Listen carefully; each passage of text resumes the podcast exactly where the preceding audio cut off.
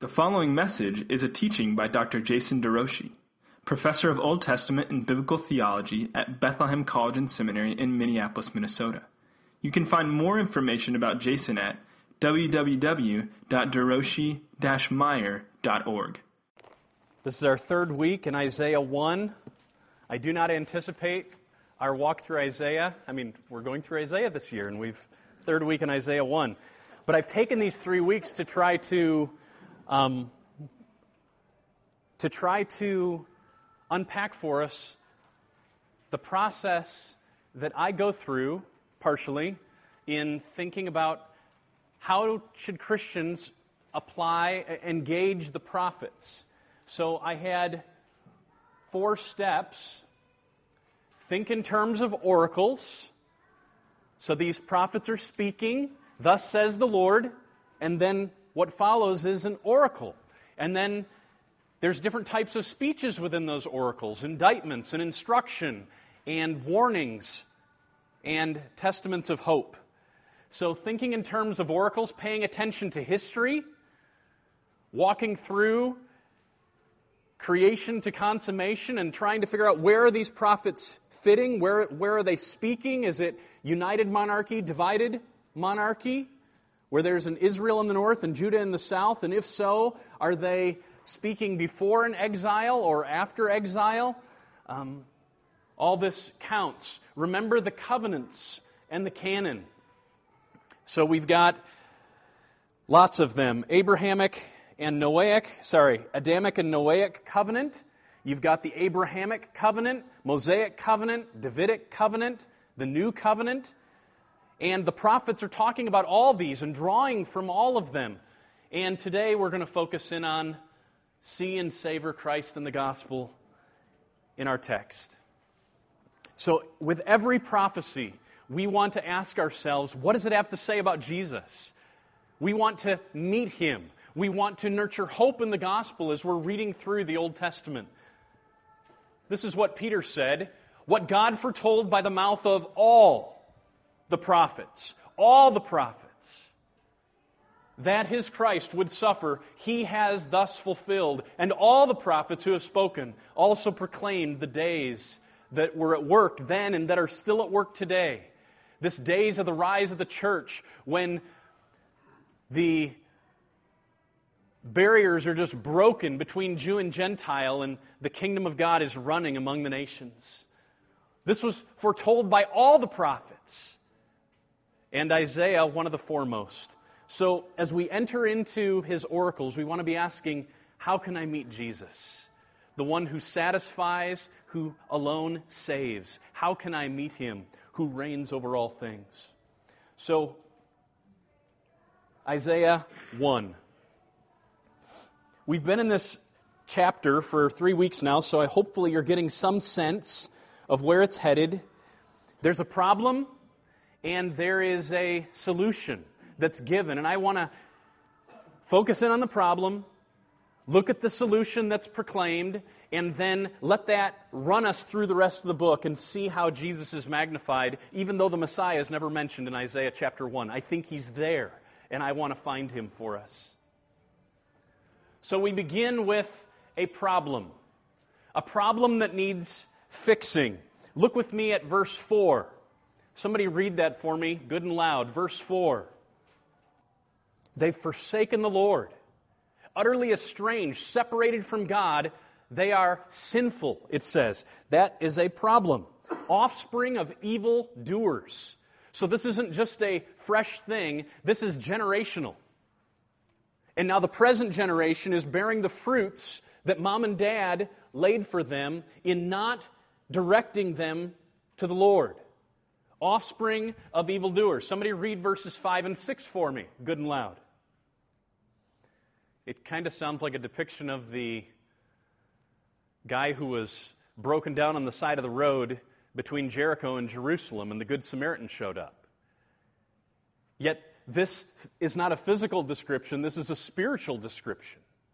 Absolutely sick, deep inner difficulties, outer difficulties. That's how Israel's being described. This is a problem. Now we get in, and it's given greater clarity the nature of their sickness. So turn with me over to chapter 1, 21 through 23. Injustice and unrighteousness. In my own life, I've encountered that most directly through our adoption journey. Three children coming home from Ethiopia and encountering what just felt like a broken system with injustice. One little boy that we were never able to bring home. Oppression reigning. And in this, in this day, there is massive injustice going on. The language is that of things were pure and now they're sour. The silvers become dross, the wines become diluted with sin and uckiness. A faithful city has become a whore.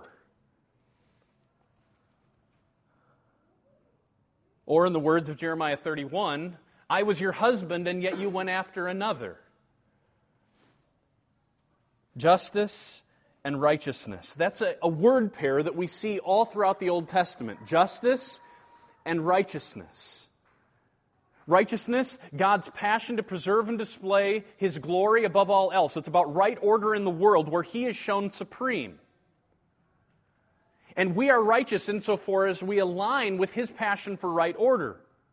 So there was a day in Israel's history where the leaders were aligning with right order, where God was in charge, and where they were working to not show prejudice. They were working to love as God would have them love, to follow his lead, and yet now everything is twisted and broken. Unrighteousness rather than righteousness, injustice.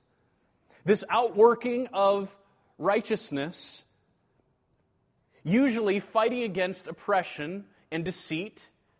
And now, in Isaiah's day, there's none of that. No fighting against it, rather going with the flow, and man's heart is wicked from his youth, and it gives rise to more and more evil unless it's curbed.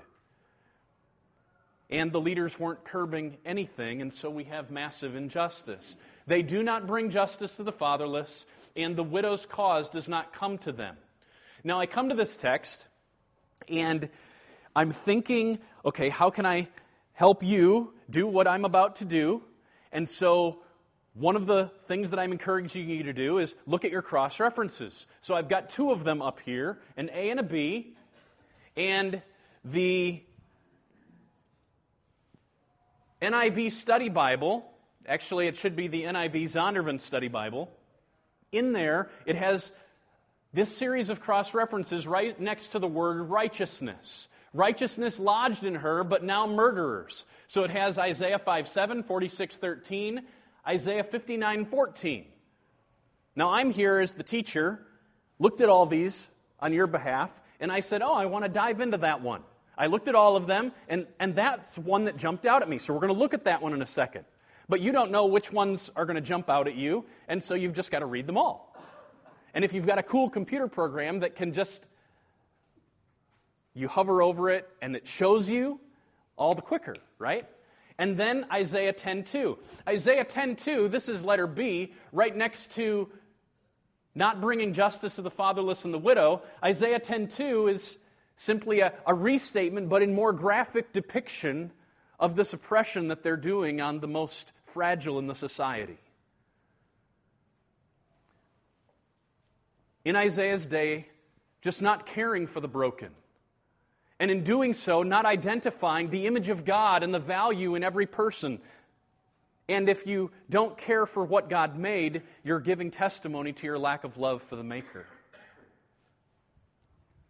But I want to dive in here into Isaiah 59 14. So if you had your cross references, it doesn't show up in the ESV, but I encourage when you're doing Bible study, the kind of deep reading Bible study, not reading for distance, that's good, but right now reading for depth, then I encourage having at, at least two or three solid translations and following the tools that they supply, different godly men and women working on these different translations and seeing things and guiding us, and no one's got all the connections down.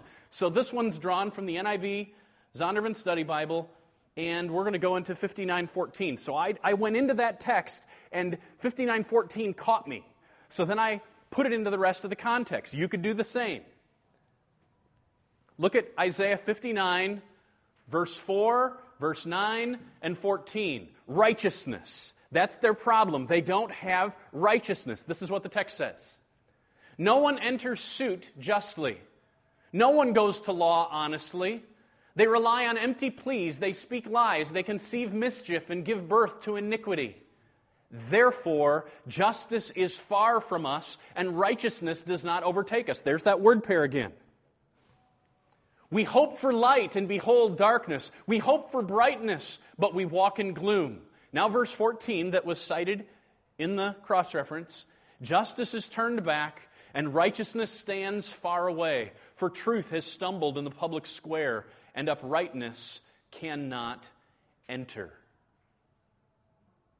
Now,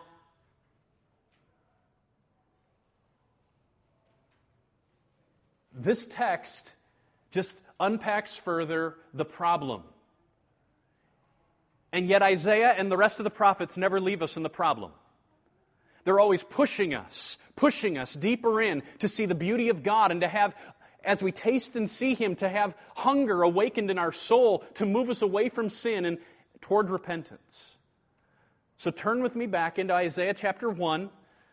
And as we do, I'm going to pray that God would just arrest our souls as we begin to look beyond the problem to the solution that's in this text. Father, please meet us. We are needy. I'm asking that you would enlighten our eyes to see beauty today, to, to let our hearts get just rise with hope and hunger for what Christ alone can bring, to take us out of brokenness and despondency, to move us out of sin and enslavement into life and hope peace, and help. I'm asking that you just move.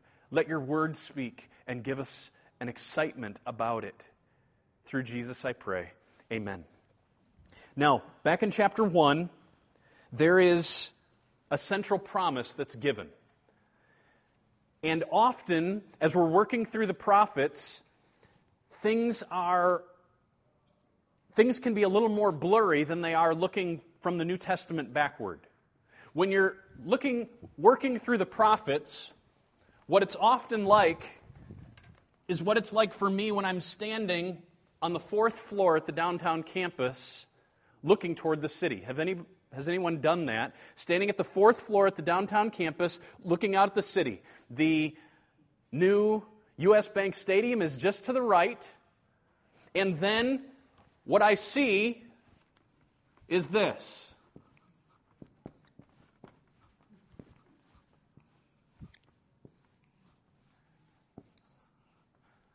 I see a cityscape. And where I'm standing, looking out on the city, it's honestly difficult for me. I've been traveling down to the city, working downtown since 2009, and I still don't know which buildings are closest and which buildings are furthest away. Because, yes, a very far building might be skinny, but a very far building might be really big. I could describe the city to you, but I'm not sure ultimately whether this building or this building is closer to me or not. In fact, I can't always tell, especially if they're not connected in any way, what the relationship is between two buildings. So, too, when you're reading the prophets. They are seers, meaning that they can see into the future, and they're seeing true things. But sometimes elements get blurred together so that it's only when we get the, uh, the helicopter view, as we have from the New Testament, that we can begin to discern and distinguish things in ways that we can't when we only have one perspective a little bit lower looking out. And the prophets are down lower looking ahead. We could do the same thing when you're um, sitting in Denver looking out on the Rocky Mountains and you're wondering okay, which peak is closer, which one's a little bit further away, and it's not always clear. So we enter in and we begin to see elements in the text that are going to be overlapping side by side, and, and it raises questions for us. And one thing we find is that, yes, we could jump into the New Testament and see things that Isaiah anticipated, but for him it was more like an acorn than an oak tree. He didn't know how giant that acorn would, would grow, how big the tree would be, how many branches it would have, how many leaves it would have, how many seasons it would live out. He didn't see all that, but he knew he had an acorn. And had he identified Jesus, he would have been able to say, Yes, he's exactly the one that I was hoping for. He's the one that I was anticipating. But so that, that's true. But what's also true is that within any given book, there is progression. These prophets are masters, master preachers that invite us in. If all we had was Isaiah 1, we wouldn't know all that we could know if we work our way through the rest of the book. So that even Isaiah is giving greater clarity as we walk through the book. And so, our first step in tracking cross references after we've gone back and looked at how they're using the covenants in the, pen, in the first five books of the Old Testament, my next step would be I want to track cross references within Isaiah itself to try to understand what was Isaiah seeing as he walked through this text. So, right off the bat, I come to verse 18. And this, I see just a blanket promise Here it is Come now, let us reason together, says the Lord. Though your sins are like scarlet, they shall be as white as snow. Though they are red like crimson, they shall become like wool. Now, I made a note a couple weeks ago about this whiteness. Anybody remember what it was? I compared the whiteness of wool or the whiteness of snow, I contrasted that with the whiteness of this board. Anybody? Inherent whiteness, natural whiteness, compared to a newly made whiteness, uh, a man crafted whiteness. And what this says here is that their sins will be white like snow is white, like wool is white, like naturally white. How, how do you get back there? How do you get back to a natural whiteness when you're already so stained?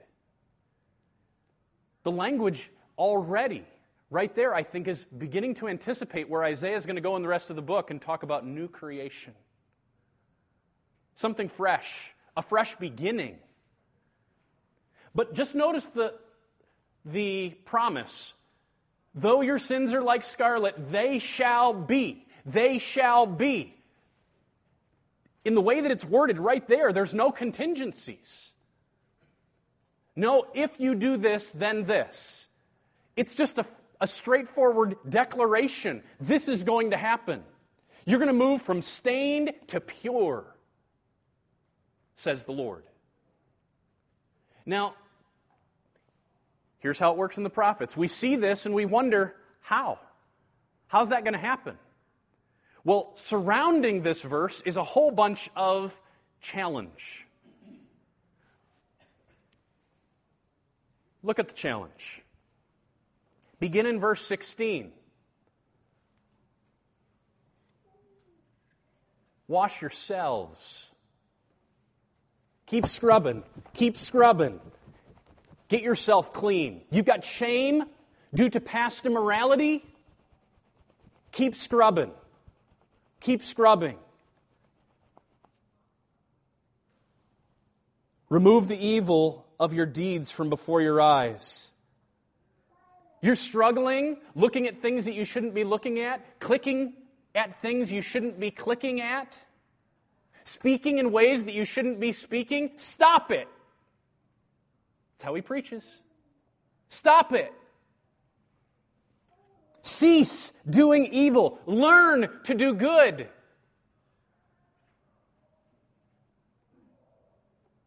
And no sense that there could be a teacher. Seek justice, correct oppression, bring justice to the fatherless, plead the widow's cause. Change yourself. That's how he starts his preaching. And it's often the case. Throughout the Old Covenant, we hear a lot of change yourself, circumcise the foreskin of your own heart, and be no longer stubborn. Deuteronomy 10 16. And the command is supposed to come, and if it hits the soil of a fertile heart,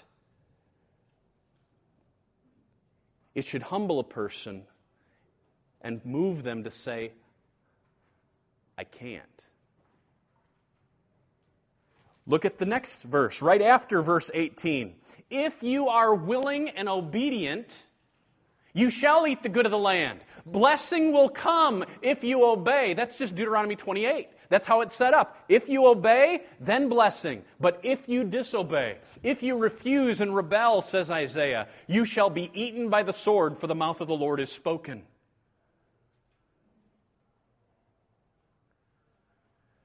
To feel the weightiness of living under the old covenant, which Moses himself identified and which Paul explicitly stated bore a ministry of condemnation. 2 Corinthians 3, verse 9. The old covenant condemned because it was given to a people. I mean, it's the right kind of call. I shouldn't be oppressive. I should be clean. The call is not bad, but what the law was powerless to do, weakened by the flesh, says Paul, in Romans 8 3? God does. Yet, right here, all we're hearing is get right, clean yourself. But right in the promise, right in the middle is this promise, sandwiched between 16 and 17 and 19 and 20. Wash yourselves. Be willing and obedient. Right between that is just this promise. Come now, let us reason together. Though your sins are like scarlet, they shall be white as snow. And there's a tension, a tension that you and I, as the reader, are supposed to feel, I believe. How can a God who is ever faithful to his word bring about whiteness and cleanness to a people who can't meet the conditions?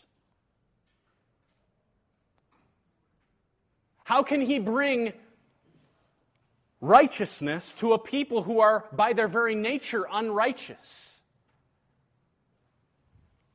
Turn with me over to verse 26 and 27.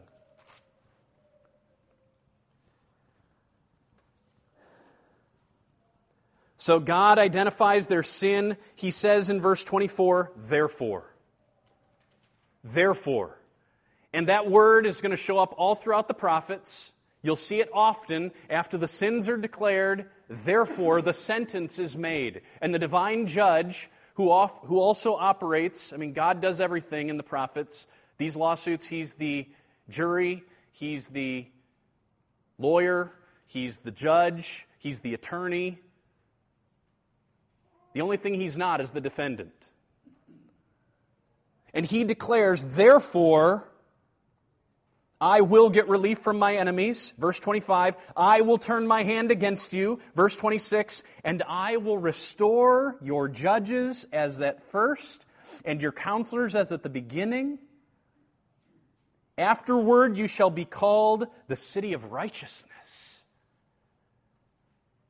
Something's changed right here.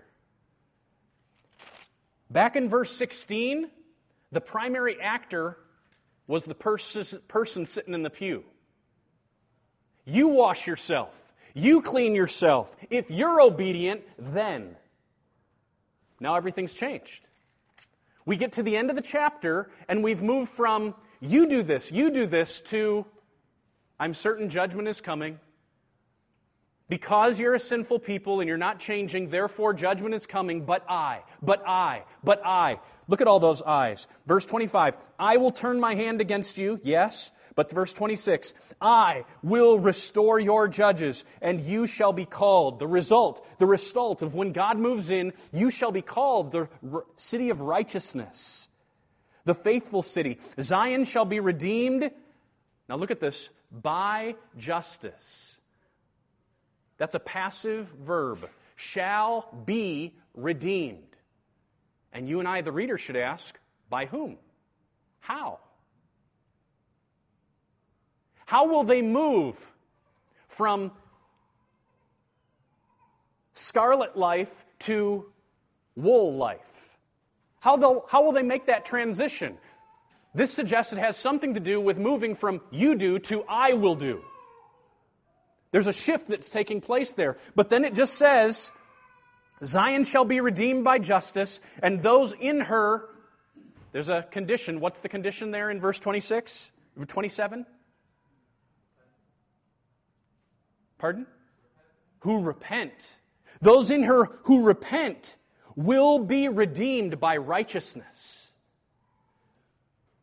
There is that movement from individual responsibility to a corporate new identity. But I would just be cautious because in this book, Israel is not the United States, for example. In fact, the United States would be put into a totally different sphere in the plural throughout this book the nations. Something's going to happen in the midst of the nation that's going to have an impact on the nations in this book. And this nation is called Israel, nation singular. And as we're going to see, that nation singular is going to be represented by a king.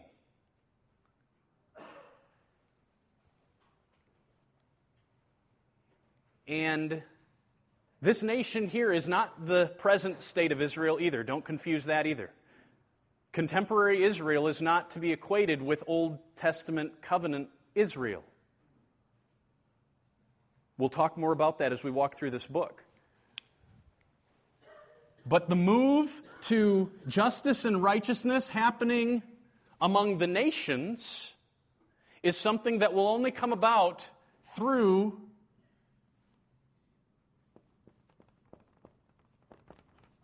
the one that Isaiah calls the servant, who represents both Israel, and it's too light a thing that he should simply restore Israel. God will make him, who represents that nation, a light to the nations. Isaiah 49 6. But you're right. What you're seeing here is a shift to a, a new identity on a corporate scale.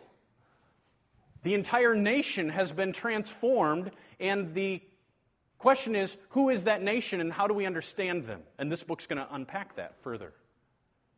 Now, I've got four footnotes up here, cross references, that you could find in the NIV Zondervan Study Bible. One next to the city of righteousness, and then you've got all these. One next to the faithful city, and you've got these. One next to in her who repent, and you've got these. And by righteousness. So a whole bunch, and these are, I restricted it just to the Isaiah references. Now, I have to say, I was just astounded, disappointed to look in my ESV and not find any Isaiah references. So, this is one reason why I think it serves all of us to have more than one study Bible when we're reading for depth to, to have some different notes and, and be able to work off of more than just one text. So, out of all these, I what jumped out at me as I was reading through these is first, you're going to be called the city of righteousness. And I want us to look at these three texts right here. Jumping right out of Isaiah 1, 26 and 27, it's sending us later into the book. And then this last one, or rather, in her who repent, see, I want us to look at 5920. So, what we're doing is we're studying Isaiah 1, and now we're going to use the tools that the team of scholars have given us to leap further into the book, and we're going to look at those four texts. First, Isaiah 33, verses 5 and 6. This is what we read The Lord is exalted, for he dwells on high. Notice the future orientation, talking about the same thing that it is in Isaiah chapter 1. He will fill Zion with justice and righteousness. The very city, it said in Isaiah 1, will be called the city of righteousness. Now he says, in that day, why is it going to be called that? Because it's going to be filled. The entire city of Jerusalem, Zion, will be characterized by righteousness, by justice. And he will be the stability of your times, abundance of salvation, wisdom, knowledge. Those are great words. I read that and I say, I want some of that. Wisdom, knowledge, salvation. The fear of the Lord is Zion's treasure. Paul says in Romans 3 that's the problem with the world. There's no fear of God among them. And all of a sudden, here, this new Jerusalem that will be at the center of the people of God is, is being identified with a categories that all of us should long for. But for Isaiah, it was future. Now we go to Isaiah 46, the next one on that list. I bring near my righteousness. It's coming. It's coming. It is not far off, and my salvation will not delay. I will put salvation in Zion for Israel, my glory. God's on the move. It's going to happen. Last text. For as the earth brings forth its sprouts, and as the garden causes what is sown in it to sprout up, so the Lord will cause righteousness and praise to sprout up. It's like He's going to plant something, and there's going to be a new organic, natural produce. Something flowing out of what He planted is going to sprout up. It's just going to, boop, an apple. Boop, a pomegranate love, joy, peace, patience. Fruits are going to begin to, to just blossom in the midst of this city when God does his work. God will cause righteousness and praise to sprout up. It's interesting. It's not just something that he's going to do within us on behalf of others, something that he's going to do is also going to result in his own magnification. Now, I want you to notice something in this text. Notice these words. In that future, it's like a new garden is going to be planted. There's going to be sprouting, righteousness and praise just sprouting up. Now, just let your eyes go back to Isaiah 1 and look at the verses directly following the two that we've looked at. As verse 27 says, Zion shall be redeemed by justice, and those in her who repent will be redeemed by righteousness. But rebels and sinners shall be broken together, and those who forsake the Lord shall be consumed. For they shall be ashamed of the oaks that you desired, and you shall blush for the gardens that you have chosen. For you shall be like an oak whose leaf withers, and like a garden without water. And the strong shall become tinder, and his work a spark. And both of them shall burn together with none to quench them.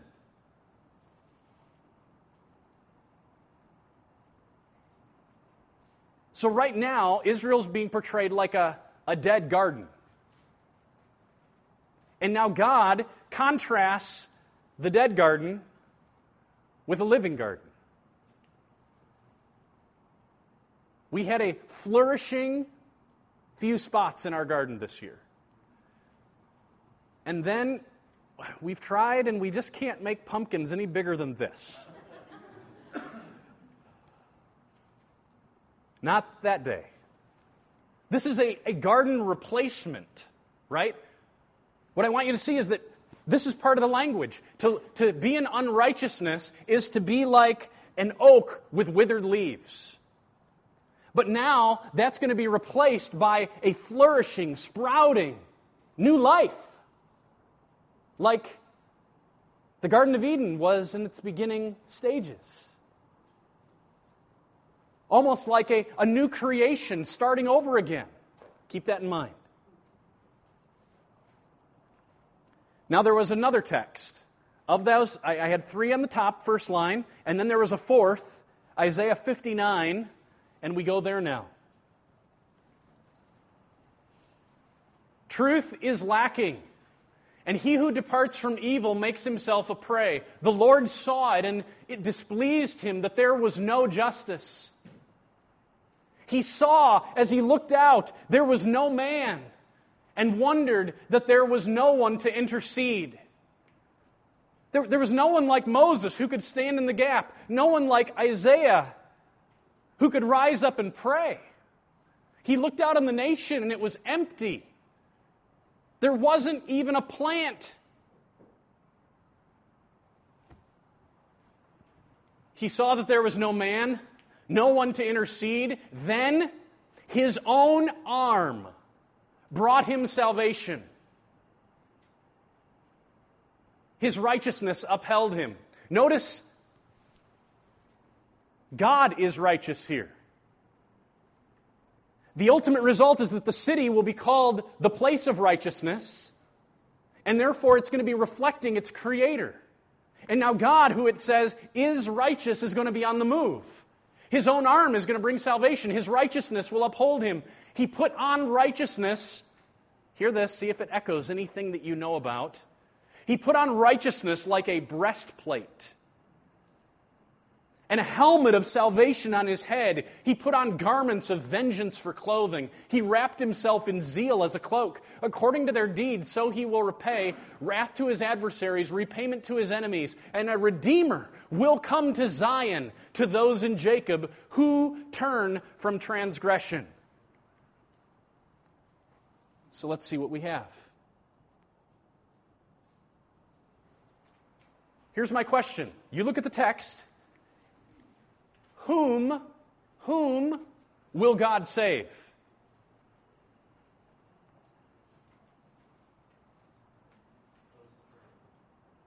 Those who turn from their transgressions.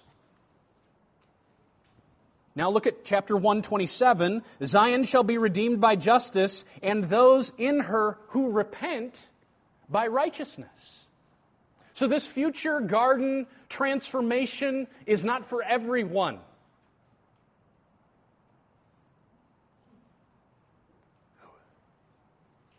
The New Jerusalem is going to be fully identified with those who've been transformed by the righteous one.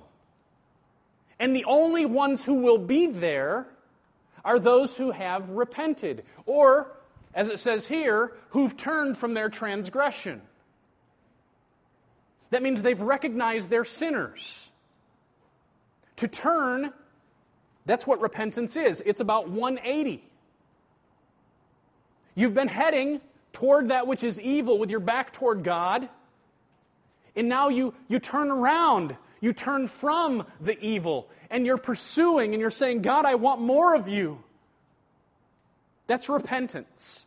It's, it's more than just words, it's a reorientation, a new direction in our lives.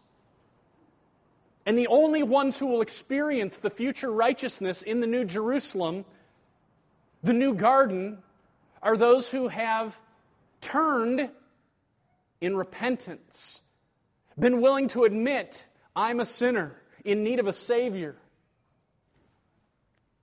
Next question. According to this passage, how will God save? Just look at it. How will He do it? What do you see?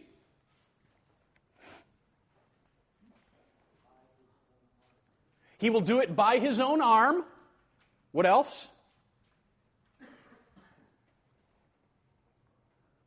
What will He look like?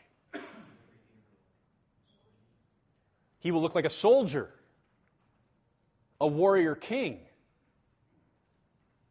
How will he not do it? The line just ahead of his own arm. He will not do it by any man who is part of this sinful community. How will God save? He will do it, one, by supplying what man cannot bring on his own. There was no man. So when he says, wash yourselves and make yourself clean, start doing what is right, turn from evil. There was no man. No one.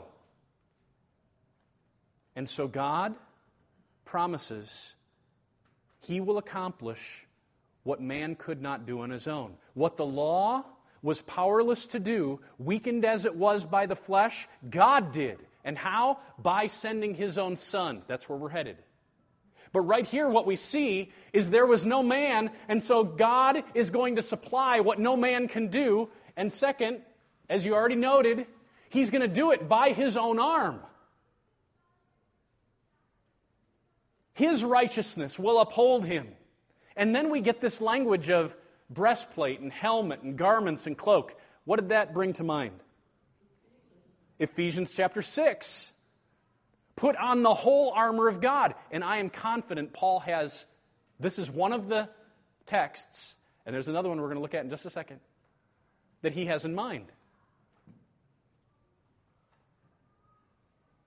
So, but, but get that. We're the people of God. In Ephesians chapter 6, we put on our whole armor of God so that we will not give in to the devil's schemes. We put on a helmet of salvation, a breastplate of righteousness, a shield of faith, our feet shod with the preparation of the gospel of peace, a belt of truth, and in our hand is one thing. What is it? The sword of the Spirit, which is the Word of God. But in this text, it's not a person who's wearing the armor, it's God Himself. So, in Paul's mind, something must have happened wherein the people of God can be so identified with God Himself that He is actually winning His battle through His people. That the end times, future deliverance that God is wanting to bring, and we'll see it's not just for Israel, it's for the world, that he is going to be dressed for battle, and Paul says he's doing it through his church. That's where we're headed, but, but we can't just jump there. Because there is no church apart from those who are identified with the king who will represent Yahweh's reign on earth. But what I want you to see is God's going to do it by his arm and God's going to do it as a warrior king dressed for battle. By his arm and as a warrior king. Now, if you have the ESV study Bible and you had the text open to this passage, if all you did was look into cross references, you wouldn't see the connection. I was searching, trying to find, please give me this connection. I, I want to go there.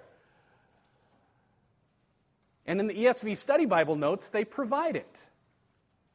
So, anybody have the ESV Study Bible note for Isaiah 59 17? Who's got the ESV Study Bible in here open right now? You do? Okay, could you read for us good and loud Isaiah 59 17, the note at the bottom of the page related to this verse? Okay. I'm just on a journey through Isaiah trying to understand Isaiah chapter 1, 26 and 27. It shot me up to Isaiah 59, and now I read in my note on Isaiah 59, 17, it takes me backwards to Isaiah chapter 11. And it says that the very armor of God, the armor that God is wearing, the armor identified with God, is going to be the very equipment of the Messiah. So all of a sudden, my, my interests are piqued. And so now I turn in my Bible back to Isaiah chapter 11. What do we find there? Here's what we find. How is it that God is going to bring out his end times future salvation? How's he going to accomplish it? And Isaiah makes it ex- very explicit. It's not just God shouting from the heavens, He's going to do it through a man that He will appoint that is different from any other man because there was no man on the earth who could accomplish it. God is going to send a son. In Isaiah chapter 7, 14, it says he'll be born of a virgin. In Isaiah chapter 11 now, it says he'll be spirit empowered. In Isaiah chapter 9, we're going to see he's going to be so identified with God himself that he can be called Wonderful Counselor, Mighty God, Everlasting Father, Prince of Peace. Here's what we read, though, here There shall come forth a shoot from the stump of Jesse and a branch from his roots shall bear fruit, and the Spirit of the Lord will rest upon him the Spirit of wisdom and understanding. More of those words that are just so appealing. The Spirit of counsel and might, the Spirit of knowledge, and the fear of the Lord. All of those are the statements we just read about. He shall not judge by what his eyes see, or decide disputes by what his ears hear, but with righteousness he shall judge the poor there was no man who was doing that rightly. But now, one will rise, a warrior king, representing God Himself, who will bring righteousness, who will judge rightly. He'll decide with equity for the meek of the earth. He shall strike the earth with the rod of his mouth. Just yesterday morning, I mentioned a few weeks ago that I've been on Saturday mornings when I have the chance, walking through um, Scripture with my boys. And we got through First Peter, and I said, Where do you want to go next? And they said, Revelation. And I said, Oh boy. So yesterday we were looking at Revelation 2, um, where Christ speaks to the church in Pergamum. I think that was the one. But it starts out to the angel in the church in Pergamum declares the one who has the double edged sword coming out of his mouth. And my son Isaac said right away, that simply means that Jesus can cut up his enemies by his mere word. That's why the sword's coming out of his mouth. Because he just speaks, and the enemy is put down. And that's exactly right. I think that's exactly right. And we see the anticipation of that right here. Out of his mouth will come a rod. He just, he just speaks and it blisters people. And with breath of his lips, he shall kill the wicked. Bah. Gone. Righteousness shall be the belt of his waist, and faithfulness the belt of his loins. Truth the belt of truth. That's what that is, right there, exactly.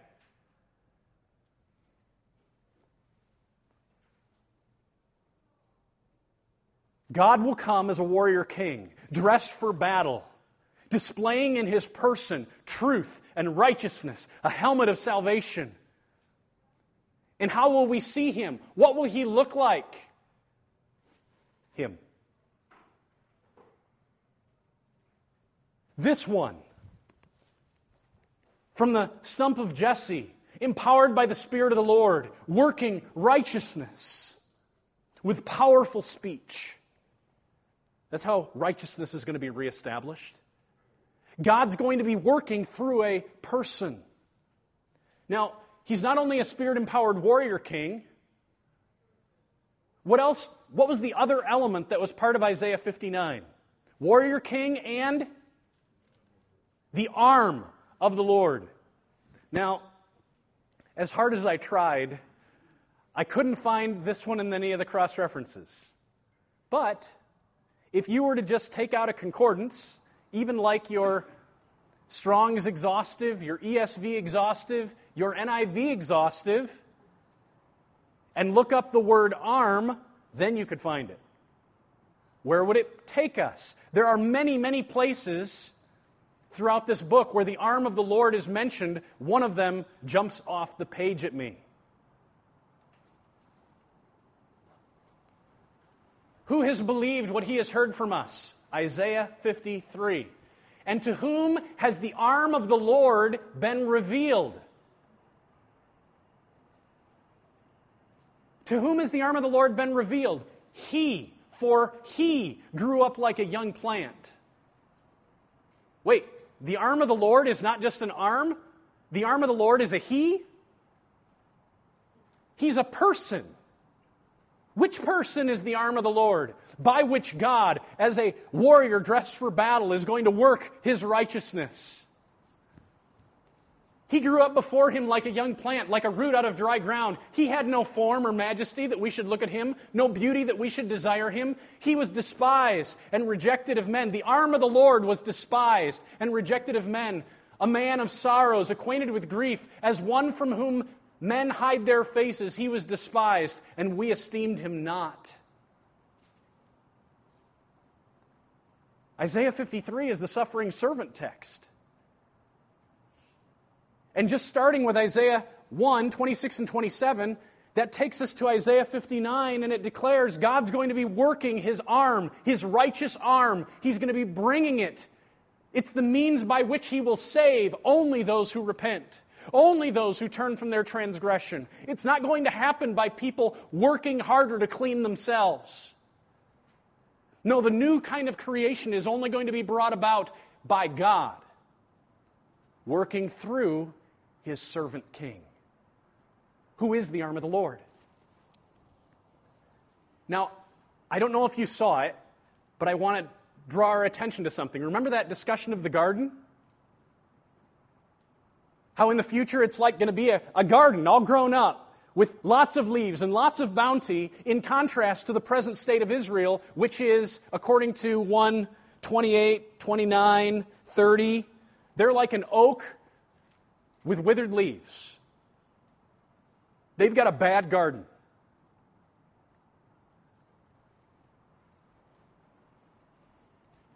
Look at how this passage starts.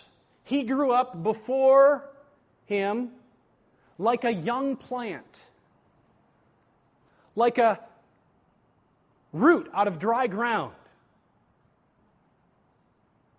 It's where every garden starts.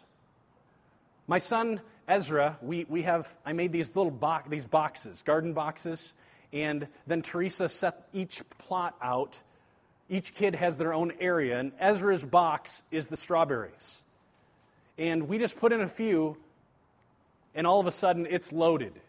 And these shoots are going everywhere, and Teresa's trying to control them. Lots of shoots. But it all started from one. From one. Before you can have the garden, there is one that will rise up like a young plant, like a shoot. So, this is the text we are looking at. As the earth brings forth its sprouts, and as a garden causes what is sown in it to sprout up, so the Lord will cause righteousness and praise to sprout up. It's going to become an entire city, this garden. But do you remember how even when we were back in Isaiah 11, that was the place where we saw the Messiah's armor. How did the passage start? There shall come forth a shoot from the stump of Jesse, a branch from his roots shall bear fruit. How is it that we move from bad garden to good garden? It doesn't just happen. God doesn't just work a good garden. It happens only through one man who's representing all of Israel, who's going to bear all of their wickedness upon himself, who is righteous, and then his righteousness will be declared over everyone else. Let's just go a little bit further down from Isaiah 53. He was pierced for our transgressions, crushed for our iniquities. Upon him was the chastisement that brought us peace. With his wounds we are healed. Yet it was the will of the Lord to crush him. He, was put him, he has put him to grief. When his soul makes an offering for guilt, it's this one man, spirit empowered warrior king. How does he move to triumph? Only through deep, deep tribulation. Because God cannot just forgive, He is a just God who must punish sin completely. So he comes and bears our griefs. Indeed, the chastisement that brings us peace was upon him. With his wounds, we become healed. Healed. Hear that? They were sick, fully, like the guy on the side of the road that the Samaritan helped. And by his wounds, we become healed. He'll become a full blown guilt offering, dead on the altar. Yet after he's dead, he will see. What's that movement suggest? Dead on the altar, and then he sees. Resurrection. He shall see his offspring. He never had a wife, or did he? He has a bride. That bride is made up of numerous offspring, but it's all spiritual. He shall see his offspring, he shall prolong his days. The will of the Lord shall prosper in his hand. Out of the anguish of his soul, he shall see and be satisfied. By his knowledge, the righteous one, he knows who he is, he knows what he's doing. And he himself is righteous. And by his knowledge, the righteous one, my servant, shall make many to be accounted righteous. There was no man, no man who was righteous. And so God sends his righteous one, his arm, his warrior king, who brings justice, and then through his sacrificial death, his righteousness is accounted to the many. But the many who have repented the many who have turned from their transgressions.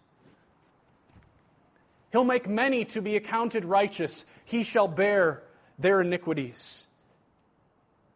Now look back at our passage 126 and 27. I will restore your judges as at first, and your counselors as at the beginning.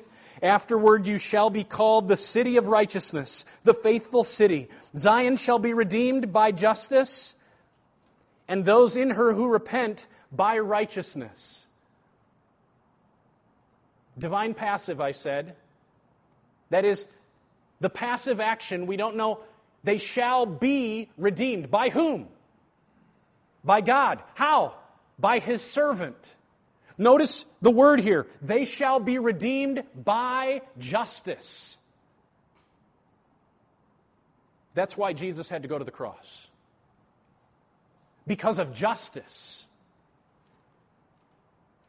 Hell exists because God is good, not because he is bad. And Christ took an eternity of hell upon his back for the countless millions of elect throughout the ages. Ponder that. The amount, the distance that Jesus had to come down as the eternal God the, the distance that he had to move from that elevated state down to become humanity, moving all the way to the cross. In those three hours, he suffered more than all of the sins of mankind. Every person's bound up and eternally suffering in hell forever in conscious torment. He was able to satisfy the wrath of God in those three hours because he went the, the level of suffering he endured. I'm not just talking about in his body, I'm talking about he was God.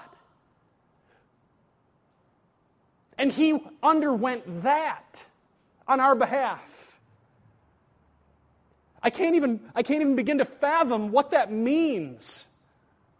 That God's wrath against all the sins of all time among all the elect could be satisfied in those three hours.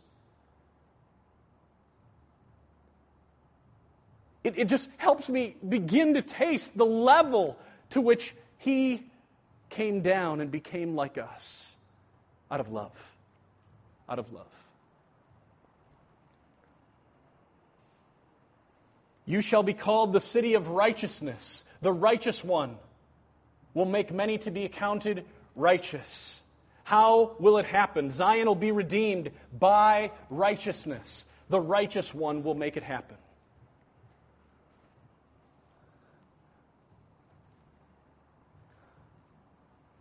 There's so many other connections like this one.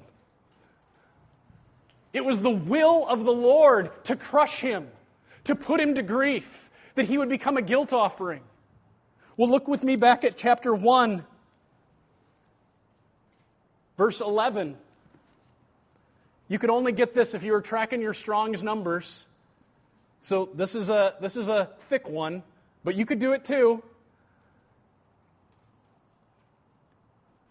What to me is the multitude of your sacrifices? I've had enough of burnt offerings of rams and the fat of the well fed beasts. I do not delight in the blood of your bulls. Your sacrifices are not paying the penalty. I do not delight in them, but I will delight in this one. It's the exact same word.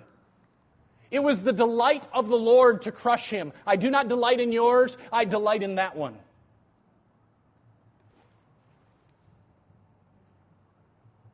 A few other texts as we bring this out. For to us a child is born, to us a son is given, and the government shall be upon his shoulder. His name will be called Wonderful, Counselor, the Mighty God, the Everlasting Father, the Prince of Peace. Of the increase of his uh, government and of his peace, there will be no end on the throne of David and over his kingdom. To do what? To establish it, to uphold it with justice, with righteousness this is how the kingdom of God is characterized. It is the kingdom of the Messiah. We can't separate them. And if you want to experience that, you've got to be identified with Him. The zeal of the Lord of hosts will bring it about. Behold, my servant, whom I uphold, my chosen, in whom my soul delights. I've put my spirit upon him. That was Isaiah 11. The spirit empowered shoot from the stump of Jesse. Now, I'll put my spirit on him. He'll bring forth justice to the nations. A bruised reed he will not break, and a faintly burning wick he will not blow out. If that's where your heart is today, just feeling like a faintly burning wick, feeling like a bruised reed, hear the mercy of our God. He's ready to just open up his arms, not break you off. But he sent Jesus in order to bring healing. He sent Jesus in order to give you the hope that justice will be wrought. You've been abused, you've been hurt. Vengeance is mine, I will repay, says the Lord. And He will. For all of us, He already has. He's repaid every one of our sins.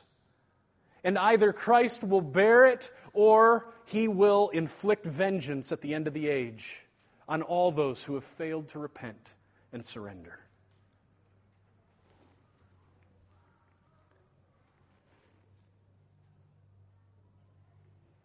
This is the passage that Jesus opened his ministry with. He's in Nazareth. He opens up the scroll to Isaiah and he says this The Spirit of the Lord God is upon me. Because the Lord has anointed me to bring good news to the poor. He sent me to bind up the broken-hearted. That's the exact same term that's used in Isaiah 1 of the sick Israel. He's the healer of that problem. To proclaim liberty to the captives and the opening of prison to those who are bound, to proclaim the year of the Lord's favor and the day of vengeance of our God, to comfort all who mourn, to grant to those who mourn in Zion, to give them a beautiful headdress instead of ashes, the oil of gladness instead of mourning, the garment of praise instead of a faint spirit, that they may be called oaks of righteousness. Do you get that? He's the sprout. We're withered oaks. And we get transformed that we may be called oaks of righteousness because of our identification with the spirit empowered arm of the Lord, warrior, king, servant. That's how Jesus is talked about. All to the worship of our God. To the worship of our God. All the prophets, all the prophets spoke of Christ's suffering and the glories that would follow. And over the next nine months, eight months, seven months, I just want us to walk through this unbelievable book and get a taste, a heightened taste of Christ from the Old Testament, and see our affections rise in hope for the glory of God that He is promising to disclose, indeed, that He has already started to disclose through sending Christ in His first coming, and that He will culminate in glory at His second appearing. Isaiah's got it all in his mind. We're able to see more than he saw, but what he saw was true. And I hope I can walk us through in a way that will just faithfully let God's word speak, and that he and his by his spirit would be working in us the righteousness, the hope, the knowledge, the wisdom, that is Christ. Let's pray. Dear Lord, I thank you for your word. I pray that in the next months you would help these people become better stewards of their sword, empowered by you, who are the great warrior, fighting in them, through them, and victory is certain. Thank you that no power on earth can stand against you. Greater are you who, are, who is in us than he that is in the world. We need hope because this world is dark. Uphold and help us, I pray. Encourage us through truth, and may we wear it like a belt. Through Jesus, I ask. Amen. Thank you for listening to this message from the ministry of Dr. Jason DeRouchie, professor of Old Testament and Biblical Theology at Bethlehem College and Seminary in Minneapolis, Minnesota. Feel free to make copies of this message to give to others, but please do not charge for these copies or alter their content in any way without written permission from Jason DeRouchie. For more information on Bethlehem College and Seminary, we invite you to visit online at www.bcsmn.edu. For more information on Dr. DeRouchie, visit online at www.derouchie-meyer.org. Proclaiming the kingdom and treasuring a God who reigns, saves, and satisfies through covenant for his glory in Christ.